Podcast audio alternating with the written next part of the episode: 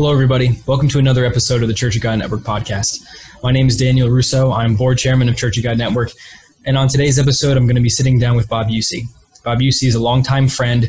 In fact, he's known me since I was three years old, so about as long term of a friend as I could possibly have.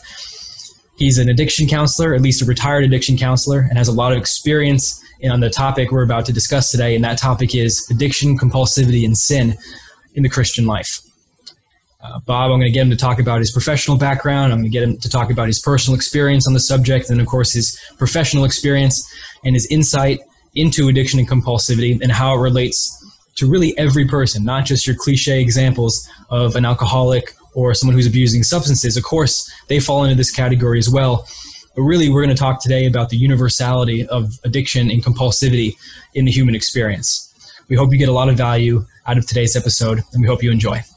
Well, thanks for joining us, Bob. I appreciate you being sure. on the podcast.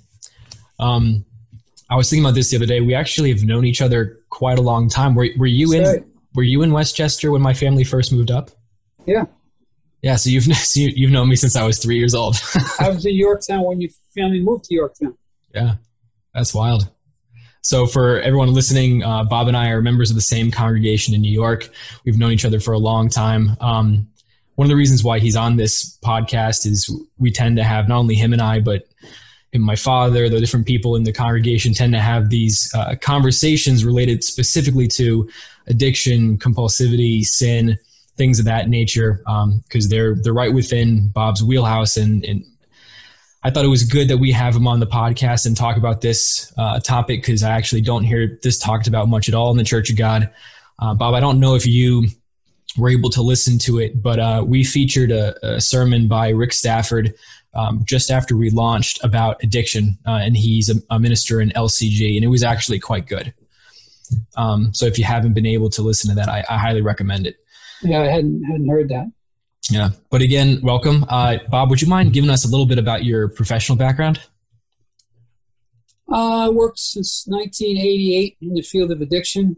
Um, I, I started out as a actually somebody heard me speak someplace and invited me to send my resume to a program for United Hospital, which I didn't do, and then he called me again, and he ended up uh, I was in a plumbers electricians union, and he called me because things got slow in the union. My dad was a business agent and all that.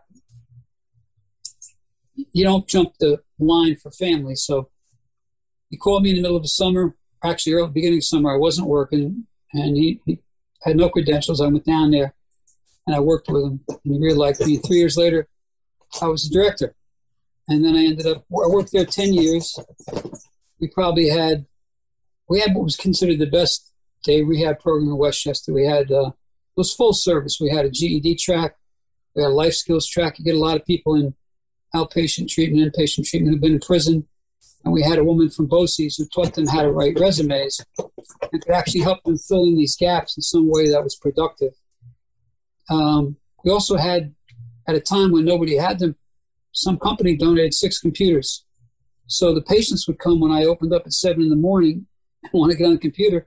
I didn't have a computer in my office, but computers in a room they could use, and they were learning how to write resumes on them. So it was a it was a really unique program, and it was we had a family of origin piece we had an abuse abandonment. We had the only trauma track in the county.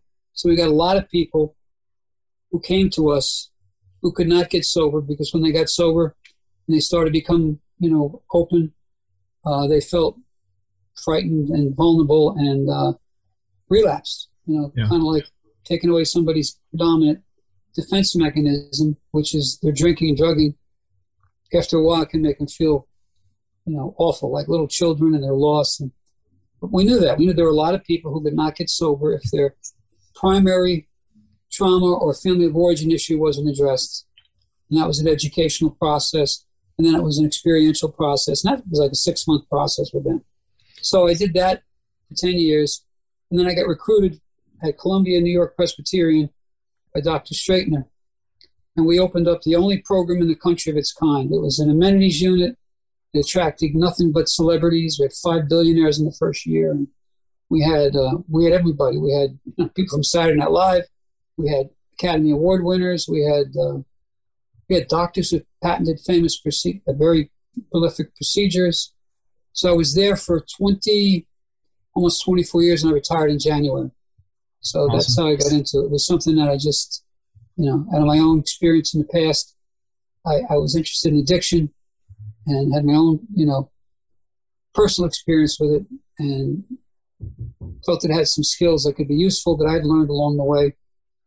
And uh, I enjoyed it. And it was, it was a good field to be in for a while. You're not going to get rich in the field, but you'll mm-hmm. make a living there. Yeah. So you did uh, one-on-one counseling as well as uh, group sessions, right? Yeah. I, I taught for eight years through uh, both places. And I taught um, group therapy and dynamic group dynamics. I taught relapse prevention, Psychoanalytical Institute in Mount Kisco. Uh, I taught over at Nyack Hospital, Rockland Council, Division of Alcoholism and Substance Abuse, a bunch of places. And um, yeah, I did individual counseling, which is fine, but I loved group counseling. And that was my forte. I really was, I could get people very invested, interested. I could find out where people were at and kind of meet them there. And I was always kind of validated for the fact that I could, you know, take 15 unruly patients to get to sit, take notes, and then come back the next day on time. They liked that. And I think it was just about just a different approach. I think I think generic. Anybody could have done it. You just had to have the right approach to them. Sure. You had to engage them. You had, you had to really, you know, the biggest problem is a lot of people underestimate how bright and how creative people who have a substance use are. First of all, they got to be creative to get their drug of choice every day and to make the excuses to try to avoid the people that love them or the people they're responsible to and uh, they're pretty smart. And when you kind of interest them, and I would I would teach them about the neurophysiology of addiction. I'd make it real simple. I had a great teacher, that saved my life, Dr. Paul D'Amico. So I would teach them about that, and they they understand it was a disease. And the interesting piece was family.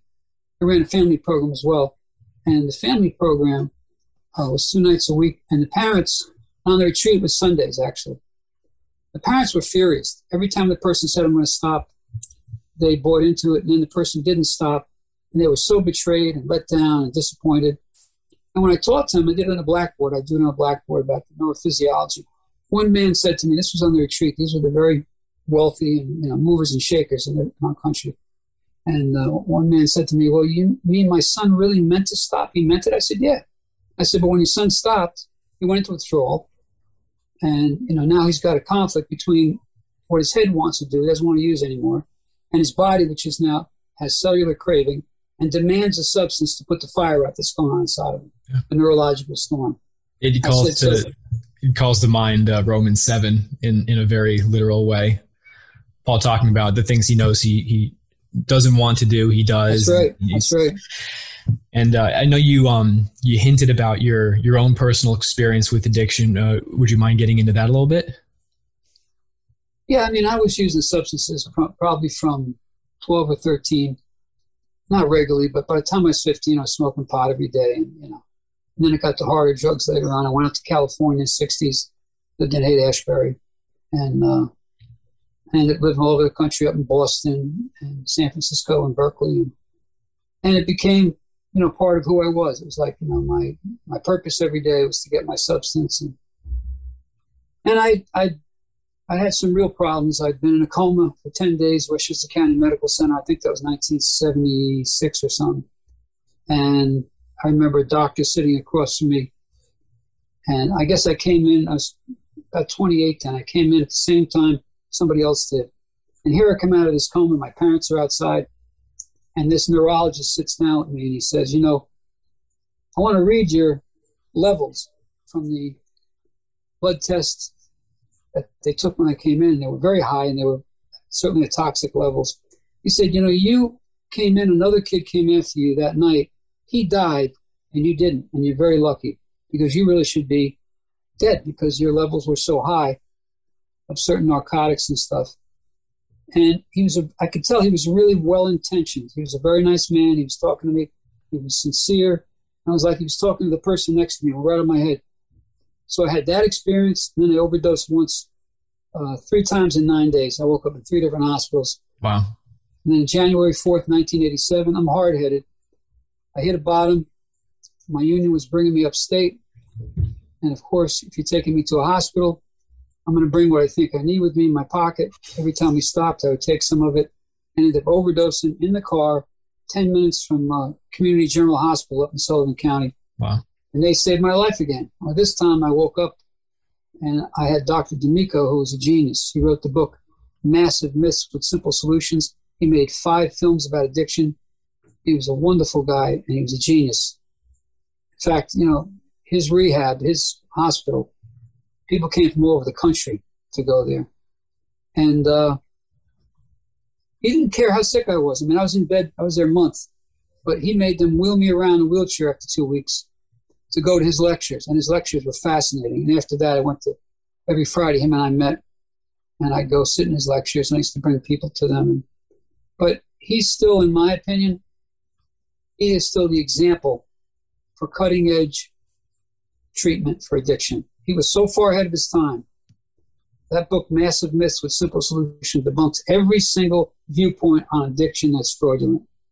And he explains it and he breaks it down so a five year old can understand it. And he was a very charismatic guy. And, and he, of course, ran afoul of all the orthodoxy because he was outspoken about it. He had very strong moral opinions. He had a church in his home. Um, he didn't believe that, you know, like he'd get women, you know, that had five, six abortions, and he would say to them, you know, this is immoral. And the hospital got very upset about that. And this is back in 1987. Mm-hmm. But he made so much money for the hospital, but they did everything they could to destroy him. Eventually, he got blackballed out of the field, and he taught for a while, and then he got Parkinson's disease. Mm. And about nine years ago, he called me up, and I went up to his house, and all these people from the Scandinavian countries, of Finland, Norway, I think Sweden, and he had sent me his new research, and apparently they had implemented his, you know, paradigm for treatment all throughout these countries. And there was a whole string of rehabs that were based on his model, and his model, from the minute you walked in the door, every interaction was therapeutic to the day you left.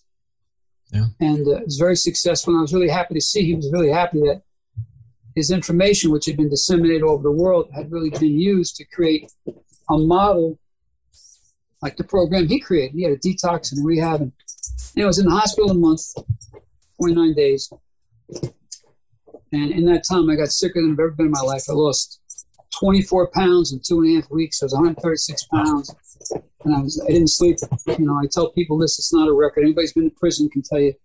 If you come off methadone, you don't sleep for months. I didn't sleep for 57 days. You know, very worried because I was 38. My blood pressure would get very high, and I, I was still, you know, working out and doing things like that most of my life. And they said uh, one night, they said, "We're going to give you some medication. You're going to sleep." I'll never forget it. This is when I went to the rehab, and I thought, "Wow," because I'd wake up, I'd be up all night. I mean, when, you know, when your brain is spinning all day and you can't sleep, you it's just a, a, difficult, rapacious kind of process. Rather difficult. But before that, I had an experience, which I'll tell you about in a minute. But they gave me a ton of medication, nothing I would want to take. But and I went in my room at 11 o'clock. They wheeled me in a wheelchair. And I was always in a room by myself because they couldn't put me with people because I'd be up all night. And uh, I fell asleep. And I woke up. I went, wow. I was like blacking out. I went, wow. I thought I slept through the night. So I got myself out, wheeled myself out. The nurse was right outside my door, and it was like I figured it's five in the morning. It was eleven twenty. I slept for twenty minutes, and that's the way my sleep came back. Twenty minutes, a half an hour, forty-five minutes. What I did at a year sober when I was living somewhere else I was out of the hospital for a long time and out of the rehab. I started walking at the track. I'd go to the track in Yonkers. I like I'd fall asleep for an hour at eleven o'clock. Then I'd go to the track, say twelve or one, and I'd walk around the track winter, summer, I didn't care what it was. I'd wear a Carhartt in the winter, and I started jogging around it, and I started running around, and I started working out at home, and I'd come back and get another hour sleep. So I was getting two, three hours sleep a night. Went back to work in the union I was in, which was rigorous work, and I was doing okay. Um, you know, got in really great shape from that. And I also understood for me the key to not sleeping at night was in the rehab was not to sit there and think I should be sleeping, I should be sleeping. I said to myself, I'm never going to get another opportunity to spend this much time rebuilding myself, remaking myself. What do I really want to do? So they brought my guitar up. uh, my brother with my guitar. I brought up all the books I wanted to read. I read every every author I ever wanted to read, and I was the only patient in the rehab. Rehab was 75 patients, and they added a new addition on, and it was 100 patients. It was a big place. It's right in Yorktown. It was Serenity Hill. Oh, okay. Know, the Japanese bought it, became a country club, and now it's just a wreck. But I would go into, they, I was the only patient they'd let go into the day room in the middle of the night. They gave me permission. They'd wheel me in there, and I'd go in there and I'd either read or play my guitar, or I would, uh, I'd watch Ben Casey. But every night I had stuff to do. Is that so, where you um is is that where you happen to be exposed to the to the church? Actually, the church when I got out of there, uh, a friend of mine who who I got I helped get in treatment. He was in my union, and some people said, "Would you help him out?" And I said, "I, I can't get him sober, but I'll bring him to meetings." But we sent him to Arms Acres or someplace, and he said to me one day, we were going to meetings together. He said, "Do you have any spiritual literature?" It's a broad kind of category, but I went home. I looked through my stuff and I found, and I had no idea how it got there. No idea. It came out a few years. Found Mystery of the Ages. So I didn't even read it. I just handed it to him. I said, I said, try this out, George. And about a week later, he came to me. He goes, you know what this says? I said, I hope you don't mind, but I highlighted some things and opened the book. And he had highlighted in orange, man was made for a relationship with his creator. And I said, give me my book back. And I took the book back and I started reading it. And then I started, I spoke to Steve Botha. I called different, you know, the church. I got different ministers and I began to converse with them. And then they invited me to come to church. And that was, that was it. But long before I ever did that, I watched Mr. Armstrong in 1969, probably 68, 69. Okay. In Garnet's Head in California. Used to watch him on Sunday nights, and I was fascinated by him. I didn't know what he was talking about. I liked when he talked about Revelation, either one of them, but I was absolutely sure. fascinated. There's something very charismatic and compelling about him. I enjoyed listening to him. So that's interesting, actually. I won't get to it now. I have a quote by Carl Jung I wanted to run past you, which is very similar to that uh, little snippet from Mystery of the Ages. But for people who are listening or watching or watching and wondering, uh, you know, maybe they're listening and going, "Well, I'm not addicted to narcotics or alcohol or a substance of, of any sort." Um, how does this apply to me? I mean, you and I have talked about this a bunch. We talk about it in uh, at church quite a bit.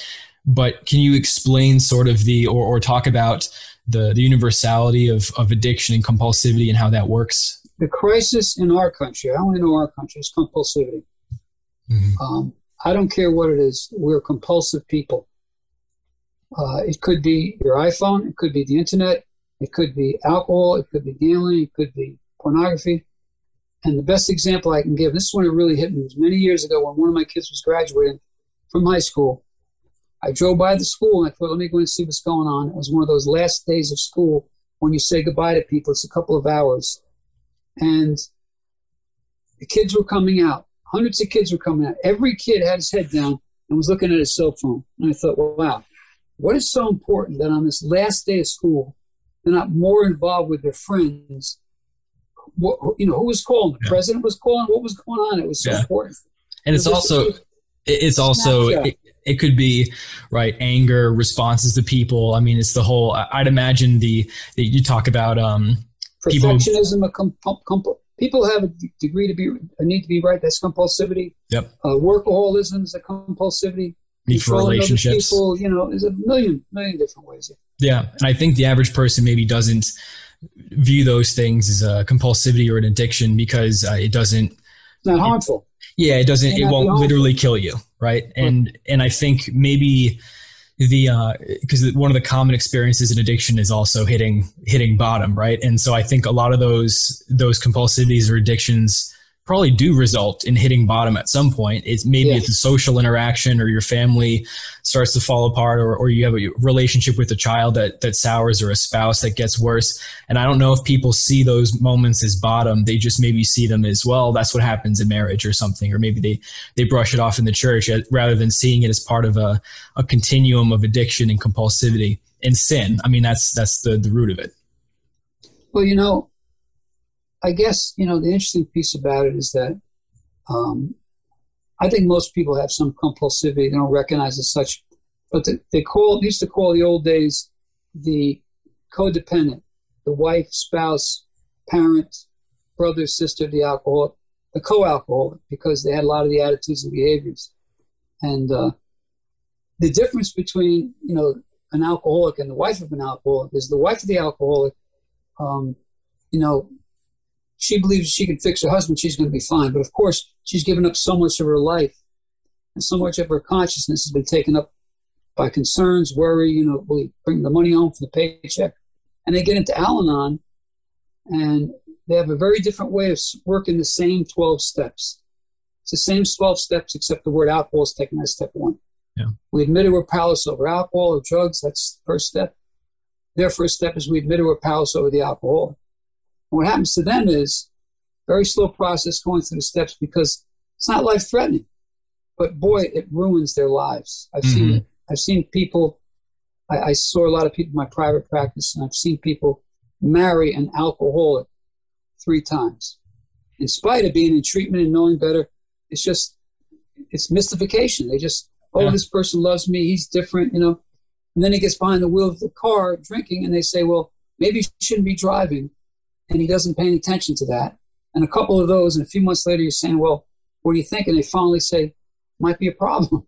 Does this feel familiar? They call it reification mm-hmm. therapy. They're repeating a pattern over and over again and it's it seems like so so many of these addictive or, or compulsive dynamics uh, show themselves in the family dynamic that you know you might maybe one person is uh, abusing substances but but let's say there isn't i mean i i know people who um and again this isn't it's it might be confusing to some people to, to say it in this way but people who are addicted to or they always react with jealousy in a relationship, or they're always fearful that the person they're with is going to leave them because they've experienced abandonment uh, growing up. Those are I don't know if they fall into an addictive category, but they're they're ways that our minds are wired to go to a certain place, and um, it just seems like the the full spectrum of addiction uh, is much wider than people uh, realize. And I, I, like the point you, you brought up about how the um, the members, very often the members of a household where there is someone who is addicted to a substance have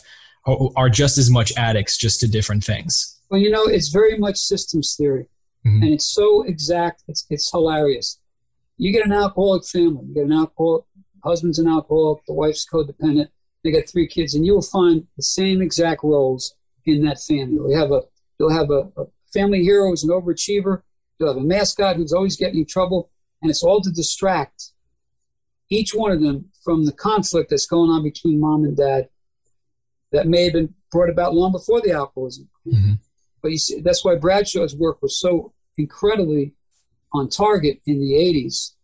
You know, his film Healing the Shame That Binds You is just a wonderful film. this book, that book is terrific. Highly recommend to anyone listening. Uh, John Bradshaw, changed, pretty much changed my life pretty much any anything by by John Bradshaw. It, I mean, it. I don't know if I if I spoke with you after, but I, I was on a actually a Church of God Network trip and, and happened to bring um, "Healing the Shame," and yeah. and read that and and thought because a lot of his work is around family dynamics, and I thought, well, you know, like, am I really shame based? I don't feel like I am. I have. I mean, we've talked I, that I consider myself an addict in a number of different ways that might not be substances, but I, I fully see myself through that lens, and I think most people should.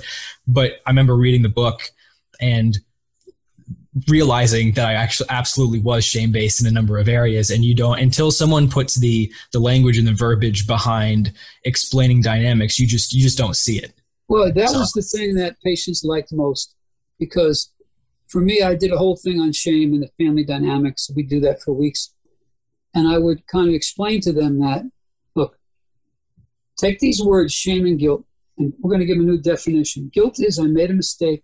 I did something wrong. I didn't do something I should have done. Mm-hmm. That's about your behavior. Shame is I'm inherently flawed. I am a mistake. It's more about your very being. It's a feeling of inadequacy.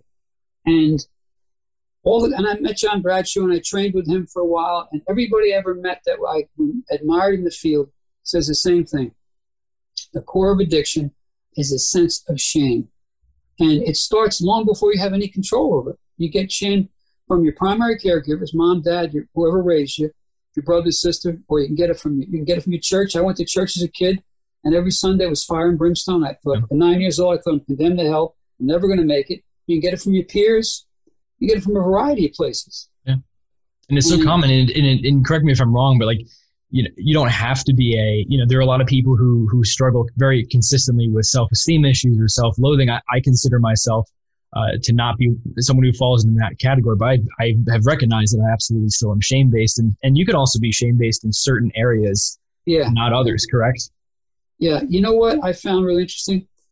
Here i'm working at this rehab and every i mean we had we had um, i won't mention names but we had the head of largest oil producing country in the world and he uh, was underneath the prince, and we had we had you know princes, and we had Moroccan princesses, and we had a lot of different people. We had people just under heads of state. We had people. We had a man who came who was picked for a cabinet position by Bush. We got a guy who was one of the nicest gentlemen I ever met. He was seven years old.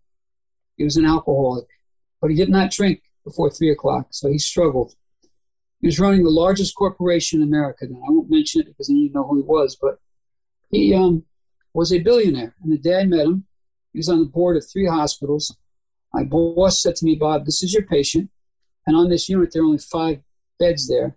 And there are big screen TVs and all that stuff and gourmet chefs. And so half the patients were mine mm-hmm. on any given day, plus I had other patients. And he says, if this doesn't work out, he said, we're, we're, we're screwed and I'm going to hang you out to dry. So this guy, I met him, really nice man. And I find that he's a billionaire and he's on all these boards. He's been the head of other big companies. And it was so interesting. I taught him about shame. And one day, he got this. Uh, it was his birthday. He'd been with us a month, and he got. We had eight tracks and, and you know DVD players there on the unit. You could play it in your room. And he had an eight track. This is like 2001, and eight track tape. So put the tape in there. I want to show you something. I was going home. It was four o'clock. I want you to see this.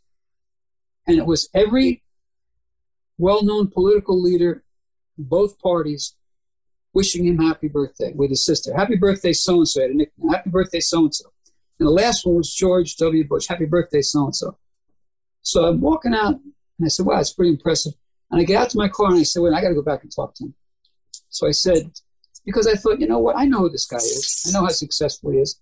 First of all, he's a wonderful gentleman. I understand, and he came from nothing. He made he made his money. Nobody gave it to him. Yeah and he's what I call a dynamic, assertive. He leads because he's smarter than most people, and you want to follow him. He has good ideas. But the point is, he grew up in a family where his father was an addict from World War II, never got off of it, amputee, and he never had a childhood. He and his brother. He said, I come home and my mom would say, Shh, your father's sleeping at four o'clock in the afternoon, so go back out and play, you know. So he never, he's a parentified child. Yeah. I come back after looking at the tape and I go back and I said, Can I ask you a question? What motivated you to show me that particular video? He looked at me and I said, Was it you wanted me to know who you were? And he looked at me and he gave a big sigh. He goes, You know, you're absolutely right. And I said, Well, I know. You know, I said, Not only do I know who you are, but I know that you're a pretty genuine, authentic person who is a, underneath it is a great person. But I don't think you know that yet because you needed to impress me with that, you know, that H. And I, the whole month I worked with him, I knew all the stuff about him. Yeah. But he still had that button in him that said, wait a minute, I want him to know how important I am. And I said, that's the shame button. And he understood it immediately. In fact, after that, I treated his uh, couple of his sons, and they all went to Wharton Business School and Yale and all that. But you know, he was, he, I treated his wife. They're really, really. I he he gave me a very uh, it was an educational viewpoint on people who are successful. Because when we started getting them, I thought we were going to get a bunch of entitled people you know, who are going to be very arrogant. They weren't. They just weren't. He wasn't. It's, it's so here's a guy had everything you could have, possibly want. Everything. Homes all over the world. You know, his final his final remark to me, which kind of made me very envious. I said, "Is there anything that you you regret in your life?" And he said, "I regret that I don't have another hundred million dollars to leave my children." Yeah. He had 16 grandkids at that time, so the uh, it, the amazing thing too is you, you you touch on the you know you wanted me he wanted you to know who he was. Yes. that the that all the success still hadn't uh, satiated that pride. And and the more i live and the more i encounter things and the more i find parts of myself that i don't like the more it all comes back to pride. And it sounds trite because i think everyone says it but i uh, remember a, a, a sermon from from gary petty that i listened to a while ago. And he mentioned that uh, we all, every person, right? And this obviously dates back to Satan and his rebellion. But oh, yeah. as a as a as a out, as an outgrowth of that, every person, every human being, thinks they are a god, a small small g god, and everything that hits against that pride, right? That that knocks you down, that insults you, that makes you feel lesser, goes against the, the pride of this God. And a God can't be anything less than perfect. So it's all these things we do to try to, you know, build up our own, um, uh, build up our pride or, or think, think that think that we're better, whatever it is, comparing ourselves to others, whatever the thing is. I mean, I, I've realized that about about myself, how much I my how much my emotional state depends on how well I think I'm doing, and that's an illusion. uh, and so contrary well, you know, to what God wants Pascal, from us. Pascal called it the God-sized hole, and that's the thing that I always see that no matter how successful, and you were going to talk about Carl Jung. You know, Carl Jung corresponded with Bill Wilson, and he quoted, I believe it was the psalm where he talked about the heart, the deer panting for a drink of water. Said the alcoholic thirst for a relationship with God or something greater than himself. After working with Roland, who you know got sober for a while and then relapsed, and Carl Jung had the decency when Roland said to him, you know, okay, what do we do now? He said, well, I can't help you. And Roland was crestfallen. You know, what do you mean you can't help me? You're the best psychiatric mind in the world. Mm-hmm. He said, I've seen alcoholics like you. You're the hopeless variety. I can't help you. He said, you never, yeah. never seen anybody like me get well? And Carl Jung said, no, I didn't say that. He said, I can't help you. What you need is a vital spiritual experience, and I can't bring it about. And that person was the uh, eventual founder Roland. of uh, Alcoholics Anonymous, right? No, no, no, no. no Roland was a member. It was a Bill member. W, Dr. Bob, Jim B, uh, another guy. I forgot. It was four original, but Bill and Bob. And Roland was a friend of Libby who helped Bill get sober and then relapsed and later died. And uh, Roland came in contact with AA and okay. stayed sober for a while, but never really engaged in the principles and never really had any long term sobriety. Okay. But he was he was a member in the early days. Kind of, he was a very very wealthy man. Kind of went his own way. I remember reading that story very recently, like those that exact story, and and. I guess they they cited it as like Roland an, Hazard. Yeah. yeah. like an early an early um story uh, that that links uh, Jung to Alcoholics Anonymous in some way. I assumed it was the founder, but I guess not. Um, the the quote I actually have, which which is a is a great time to read it. Uh, so it's from Jung regarding one of his patients. So I'm assuming it's the same person. Uh, his cra- yeah, his craving for alcohol was the equivalent of the spiritual thirst of our being uh, of our being for wholeness expressed as the union with God. Yeah. So that's and I feel like a lot of people, even in the Church of God ministers that I that I respect, have have recognized that all sin, right? Addiction, compulsivity, sin in general, all sin, and all the different things we yearn for that aren't God uh, are our attempt at uh, creating a pale substitute for that God-sized sure. hole in in us. I realized that many years ago that I'd been looking. I was I was in Scientology in the '60s. I certainly took a lot of acid. That I was looking for that connection somehow Yep. And it, it, it's not brought about by, they're just not going to find it in any of those places. It doesn't exist that way. It doesn't happen that way. The, the amazing thing that I heard too was uh, that that hole, that God-sized hole in each one of us, it's actually never going to be filled until we're that's spirit, right. until we're spirit, that's and that's a that's a powerful recognition and, and revelation of sorts, but it's also, I don't want to say scary, but it's like, it's just, there's nothing you could do, right? It's about, I think it's built that way because it's made to have us continually yearn for God and struggle against that part of ourselves, like to make sure that we're trying to fill that hole with, with God and not other things until we die. And then we're finally, that wholeness is only achieved when we're resurrected. I always think of Hebrews when they talk about all the, the great men of the Bible who were pilgrims, you know, foreigners. It was like, you know, they got a shoe that was never going to fit them. And I, I, when my kids got old enough, I said, you know, this life is not going to fit. Just, it's not going to be what you think it is. It's not going to fit. And I'm here to tell you, to 72 years, it's not going to fit. That empty space, you can say, satiate, you can, you know, there's some things that will take away some of it. But you distract. Yeah. The things of this world You know, you get to a point when you get to be as old as I am where you really stop desiring anything but your relationship with God because there's God and not God, and everything else is not God. And it's not fulfilling and it's not going to last, and it's not, you know, there's things God put, give us that were good, certain institutions and stuff, but as far as, you know, particularly with, with the successful, wealthy people, um, I mean, I'm not saying they're chasing it. Some of them just, you know, like the doctor, these two doctors that patented a very famous procedure, they just kind of fell into it. They were just geniuses. But they, um, you know, they do all the things that those people do. You know, now you're in a competitive race of more of everything. You know, your boat, you're placing France and this, that, and the other thing. And it's a very rare person that doesn't get drawn into that. Yeah.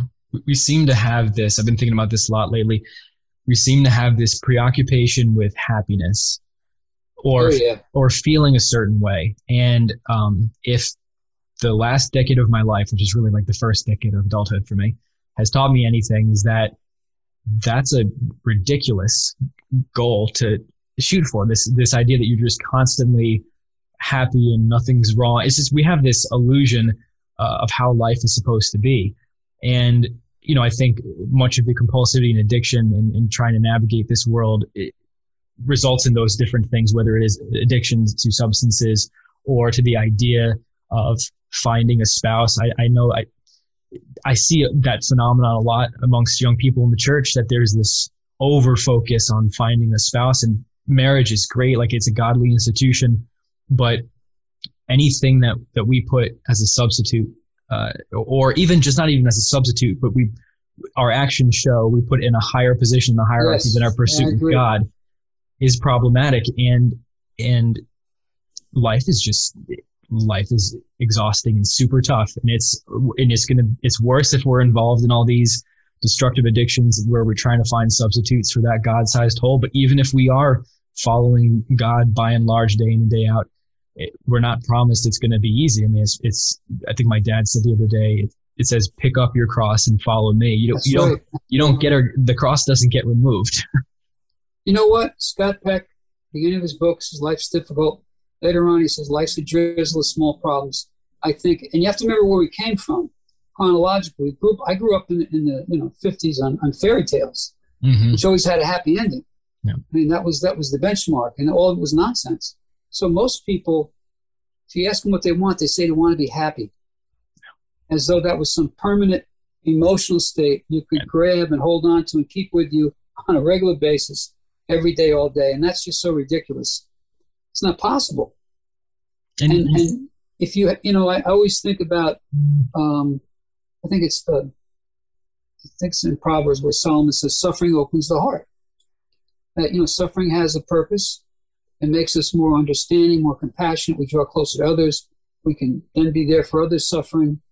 You know, it's like, that's one of the problems with Alcoholics Anonymous is they say, happy, joyous, and free. And it's almost like, uh, I call it toxic positivity. It's you know that's that's an illusion, you know, and it's, yeah. it's silly. No, life is up has ups and downs. It's a struggle a lot of the time because this is not God's world. This is Satan's world. He's prince of the power of the air. And this is not the way it it's supposed to be now. But it wasn't the way it was intended. Yeah, and also just for people listening, uh, Scott Peck, "The Road Less Traveled," and other books of uh, by him. Highly yeah. recommend those. I, I listen to um, People of the Lie. People of the Lie, different drummer, all fantastic. Not too not too long ago. A very impactful book. Um, yeah, the the interesting thing too is is when when you're in those states uh, where you're it is a, a, down point in life for whatever reason, whether it's uh, something happened, it's a tragedy, whether it's just you know I guess cyclical or, or uh, hormonal, maybe whatever it is, you at least I feel like if you, if you take a step back and think about what's going on in your own mind, at least I've come to the conclusion how um, mentally and emotionally weak I am in terms of the all the things that that that motivate that come out when you're in those states. I've been trying to fast um, once a month. Uh, Jonathan Reedy gave that message a while back about uh, the spirit, various spiritual tools, and he mentioned fasting. So I've been trying to do that, and even something as small as taking away food uh, yeah. for a day. yep. it puts you in a certain mental state and it brings certain things to light, which is which is interesting. But when you get a, a major uh, crisis in your life or a depressive state, you know, I've I've realized how much a lot of what motivates me is this fear that I won't get something I think I want. Well, you know what? The most profound statement I ever heard came eight years ago from a guy in Alcoholics Anonymous.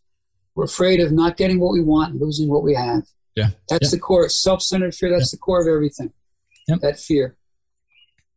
And it's, and it's, I think that's why, uh, I mean, scripture is replete with the admonitions to focus on the kingdom, to not love yes. anything yes. else before, before God because I, I do. I mean, I'm not necessarily someone who has a lot of fears that go around in his head often, but I but there sometimes like depending on what's going on in life, you fear of losing a loved one or a situation, mm-hmm. or by and large with me, it's not getting something that I want, and I've come to intellectually at least understand that as long as I'm pursuing my conversion relationship with God, all things work together for good. So even though I might be going through something terrible, or maybe a bad event's going to happen to me or my family in my life, God very well could be using that to get me or the other people in my life to where we need to be character wise. That that might be the catalyst that changes who we are to help us be that stone that he needs to fit a very specific place in his kingdom. Um, and that's a well, you know, go ahead. The sermon on James Count it all joy when you fall into diverse temptations. That really was very helpful to me because, you know, I've always thought that in recovery that God doesn't waste a step. And that often my plan and his plan are very different, but his plan works out better than I expect. Yeah. yep. it, it just takes me a while to accept it, to see it, you know, but I look at it that way that this is for, you know, some growth and change in me that God sees that needs to happen. I don't always see it. Um, first of all, I don't have a choice. I have no choice in it. Yeah. I, I, can resist all I want. It's not going to do. I'm just going to be miserable. I need to surrender to that process. Let myself, you know, fully engage in it. But that's not an easy thing to do. Letting go no. like that. No, I was I was just talking to someone about that phenomenon. Uh, I know intellectually that that is what is called for. I, I, think I've experienced moments like that, but it is super difficult. I'm still yes. working on that surrender uh, to God aspect of things. I do not pretend to know exactly what that entails or how to do it. Um, but I think, like you said, part of it is that recognition that His plan is the one that works out for the best, not ours. Because a lot of it for me is, well, I have these things that I want in my life, right? And maybe they're not even they're not even bad things. They're not materialistic. They're just yeah, things yeah. that that I that I want, and I feel like they're good to want. But I, I often try to take a step back and go, well, if I don't get that, but I'm still going through the process of conversion and God gets me where he needs me to be at the end, that's a win. What what makes yeah. me what makes me it think what makes me think that the thing that I want is going to do more to make me happy than what God wants for me. That's that that's that odd dynamic where we think the thing and it goes back to that feeling I, I think that the inherent uh, belief, sub, subconscious belief that we're all gods is that we think we know what's going to bring us happiness more than God does. It's firmly ingrained in who we are. And that's a big part of what we need to be shedding is that idea that we know best. We know what's going to make us happy. Uh, why isn't God giving me X thing? Yeah, if we can maintain some kind of, you know, certainty and, and control over things, yeah. it feels great. But the reality is, really powerless over everything. The only thing I'm not powerless over is my reaction to things, and sometimes I'm even powerless over that. Yeah, I was just gonna say it's it's an odd feeling to feel like you're not even really in control of yourself and we and i mean we're we are accountable when we sin we're accountable when we when right. we screw up but to think that we're a bunch of beings that have complete un uh, unfettered uh, ability to just exercise what we think is right or wrong is is not accurate. You know, the yeah. science doesn't bear it out. Uh, no. The scri- scripture doesn't bear it out. Romans doesn't bear it out. The example of David, it's it's this. I feel like the lack of control is one of the pillar, um, the fundamental yeah. things uh, in scripture is that you don't have control. You barely have control of yourself, and very often you don't. That's why you need me. God speaking, obviously.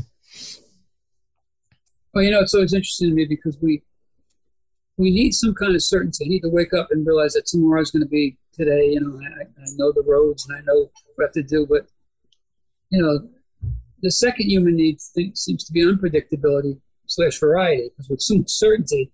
Yeah. One thing about addiction is it's doing the same thing over and over and over and over, expecting different results, but you're in a rut and you get used to that rut. And after a while, it's just an endurance process. You're just enduring life. You're not living it. Yeah. So, you know, variety is nice, but I think a long time ago, I figured out that the end of the game is not happiness. It's not about happiness. Yeah. And if I judge myself by my mood, I'm going to be miserable. yeah. yeah.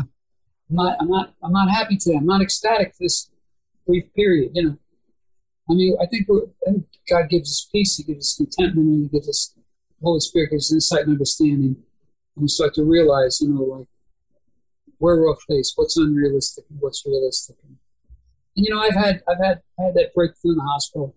I had an experience that was very cathartic. And the problem with anything that's what you might call a spiritual awakening is once you've had one, you want to have other ones. Yeah. And I don't want to go through the process of, of getting near death to have that experience. Yeah. yeah, I could I could identify with that. I mean, it's not maybe not near death. I haven't had near death experiences, but you have those experiences where you go, man, I'd really like to learn this, and I'd really like to not make an irrevocable mistake to learn it. I'd like to learn it uh, from God in His mercy, not um, because my life is forever different now. You know what I mean? I mean, God gave me my lowest point when I was in the hospital and I couldn't move my right side. It's in the middle of the night. It was like I saw a flash of light. It was like, like I thought I had a stroke or something. Boom. And they knew something was wrong. And I was in the room by myself. I was in the hospital this time. They came in and next thing you know, they wheeled me downstairs. And I hadn't prayed in years. Next, next morning, I said, God, I don't know, I don't know if you're there. I don't really know if there's a God. I just said, please help me. And within a day, I had an experience that was, for me, completely unique. Because while I was in the hospital, I was very physically sick. You lose 24 pounds in two weeks, you can't eat, they want to figure you feeding tube, all that stuff. My eyes unfocused, I couldn't read to see, none of that stuff. And your brain's going like crazy. Every bone in your body aches. Um, it was like somebody, I remember it was, somebody tapped me on the head, and every bit of fear in my body and in my spirit drained out of me. And I didn't get physically better. It was like a tremendous sense of reassurance was given me where I knew I was going to be okay. I never knew I was going to be okay. Not since I was a kid. Yeah. And I thought, well, I'm going to be okay. I know it. And as soon as the doctor yeah. came to see me that day, Dr. D'Amico, he took a lot of time out for me. He said to me, you can see that my countenance has changed. What's going on? Is feeling better? I said, no, I still feel terrible. I said, but all the fear, that psychological fear is gone. And what I feel now is a sense of reassurance. I know I'm going to be fine. So how are you going to be fine? Did you hit the lottery? And I said, no. And he said, well, I said, I know, because first of all, I saw myself leaving here, walking out of here, which was what I insisted they let me do. I didn't want to be in a wheelchair, but I had to be in one. And I finally got up and walked out into a van and took me to the next place. But that to me was some kind of psychic experience that was a change, and I attribute it to God. But it wasn't mm-hmm. in the church then. And that's that's a My prayers a, were answered.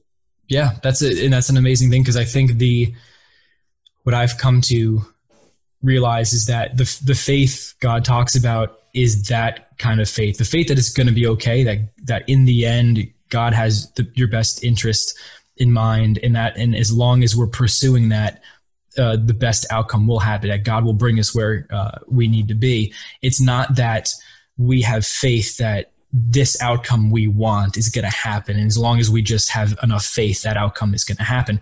It's i think it's the faith in god's process that as long as we go through this even if we keep failing and failing and failing but keep getting back up and going through the process of conversion that that you will be fine. Even if maybe some of those failures lead to a very big thing like uh, a divorce or a death or whatever it is or you know physical impairment as a result of something that the the faith of yeah i know i screwed up. Like i know that i can't do this on my own. I know i, I have work to do with god and that if i just keep at it it'll be okay in the end. It would but it's it's i was thinking about this the other day. It's odd because many of the things we put in that God-sized hole are things that give us very intense temporary reprieve from the stresses or whatever is is going on in our minds and our lives. It's a very big, you know, serotonin boost, whatever it is yeah. that that is powerful and will get you through. Or it's that thing that whenever you're either stressed or bored, it's just the default thing you you go into. Um, or it's the thing you're constantly searching for because that you think that's going to make you whole when in reality the the true things that lead to the peace that you talk about is a relationship with God, but that doesn't offer the intense, immediate serotonin boost. It's like this lo- long term learned peace and contentment, which until you do it for a long time and learn these yeah. hard things, that it's not it's not necessarily there. Um, and I think because people look for these intense emotional experiences, sometimes that can be challenging. Yeah, there's no quick fix. Yeah with this. It's kind of a slow process, and uh, and that you know that was um, for me. It was, it was an experience, but the process was still still lasted weeks and weeks and months. And, and the other thing was, you know, for me, God jump started my life. Every problem I had, and I had a lot of them. I had no driver's license for five years. Never got a DWI. I got caught driving out insurance and stuff like that. Um, the IRS after me for years. I hadn't done anything, paid taxes. Every one of those things was corrected in miraculous ways. I went to the Motor Vehicle Bureau, get a license after five years. Now, you know, I'm, I'm going to pay a big fine, all that. They gave me a conditional license, and they said, You're not eligible for a license for at least a year. Two weeks later, I got a license in the mail. Mm-hmm. I'm trying to be honest. I go back to motor vehicle. I said, You sent me this license. It's a regular license. And they spent an hour looking for it, and they said, No, you're entitled to that when I went to the IRS, it turned out, because I hadn't filed tax returns in six or seven years, that the contractors I worked for in, in the uh, plumbing and welding unit had been taking out more money than was needed. So I got back. The IRS has has a rule. They'll go back three years, three months, and three weeks if they owe you anything. After that, don't have to pay you. So they said, well, figured out you're entitled to $5,500 from us in overpayment of taxes. But you're not going to get anything from 81 and 82 because I still mm-hmm. had more money coming. Yeah. So I didn't, I expected to owe them money and they owed me money and I eventually got a big check in the mail. Yeah. And it was just, it was just that kind of thing all the way along. And yeah. I needed that because I was so broken and I was just so shattered in pieces. And every challenge, I mean, you know, there's a thing called state dependent learning, which means that when you learn something in a particular state, it could be intoxication, it could be high. You don't have to be high all the time. It's just a different biochemical process with memory in your brain. When you learn that, the state you learn it in, you can't access that information unless you're in that state. Mm-hmm. I had a mechanic, I've seen it many times where people who are really good at something got sober, a month in the hospital, they get out, Guy's a crackerjack mechanic. He has a uh, foreign car place in Rye. And he calls me, he goes, Bob, I don't know whether to turn the wrench to the right or left. Because hmm. you learn that all he, he was a guy in service, was a lifer for a while. He was he fix everything from airplanes to a fan. And he learned it all in this process of drinking, drinking, drinking every day. And I'll tell you what, if you gave him a drink on that day when he said I didn't know whether to turn the wrench to the left or right, he'd be able he'd know it in an instant because yeah. that biochemical key, that memory, is that, that substance connected to it, that mindset. Hmm. That's what state dependent learning is. And I began to realize there were a lot of things that I could not access. There were a lot of things, I mean, there were a lot of deficiencies, short term memory loss, a lot of things, besides the sleep problems. And little by little, a lot of it came back, but some of it didn't. I, to this day, I always had a great memory. If I make an appointment for myself, I will inevitably write it down after I've remembered it. Say a day later, oh, it's let's see, it's uh, Tuesday, uh, you know, the June tenth, eleven o'clock. I'll put down, you know, Tuesday, June eleventh at ten o'clock. I do it all the time. It's just it's part of the damage that's been done. There's other areas that I realize sure. that you know that can't use substances for long as I did not have long term consequences. But most of them I take pretty good care of myself. Most of them are, like I said, they're reversible, but you, you can improve them. That's the good news. Anybody who has an addiction will get better if they stop. They can't help but get better if they stop. Yeah. along along those lines, um, maybe for for people, maybe the last thing we could talk about is for people who maybe, like we talked about, don't have uh, uh, an addiction to a substance, but maybe they do have destructive addictions or compulsivities in their life. Uh, are there things that they can be on the lookout for in terms of? I know we've talked about things like you know uh, addiction is the removal of the space between impulse and action. I remember uh, right. if, that, if, that's the correct phrase. So it's impulse, action, and the alcoholic or addict does not have the ability to interrupt that. So he doesn't have the power of choice. He goes right from impulse to action. So, are there along those lines, like someone who has uh, an addiction or compulsivity toward anger, who doesn't have that that thought, um, that moment of thought between the impulse to be angry and the expression of it? Are there things people can look for in themselves when they're trying to be introspective or they're being reflective that can help them identify these things in their life? I think if you ask yourself, what are the what are the things that bother me most that I do to myself or other people? And because first you have the beginning of any problem is awareness. You have to have your own awareness about it to where you can spot it coming up again. And I think what happens is as you spot it, oh, there it goes then, you know, then it gets to the point where you're actually able to realize I'm about to do that. And now you have the power to intervene now. Maybe one time out of 10, you're going to do that. Yeah. But I think if you ask yourself, what are the behaviors that are troubling me or other people that I love around me, to bring, you know, I'm, I'm, being told about. There's also process addictions and things like that. And uh, that's probably where there's some kind of compulsive behavior, something going on that's, you know, not life enhancing, life affirming. It's not, you know, solidifying your relationships. It's really, you know, tearing you down. Mm-hmm. Some crutch. We all have crutches, some kind of crutch somewhere. Yeah. Well, thanks, Bob appreciate your time today. It's always fascinating to to talk with you, and it's also always very helpful personally, regardless of what I'm going through at the time. Um, so yeah, just thank thank you for coming on. I appreciate your insight.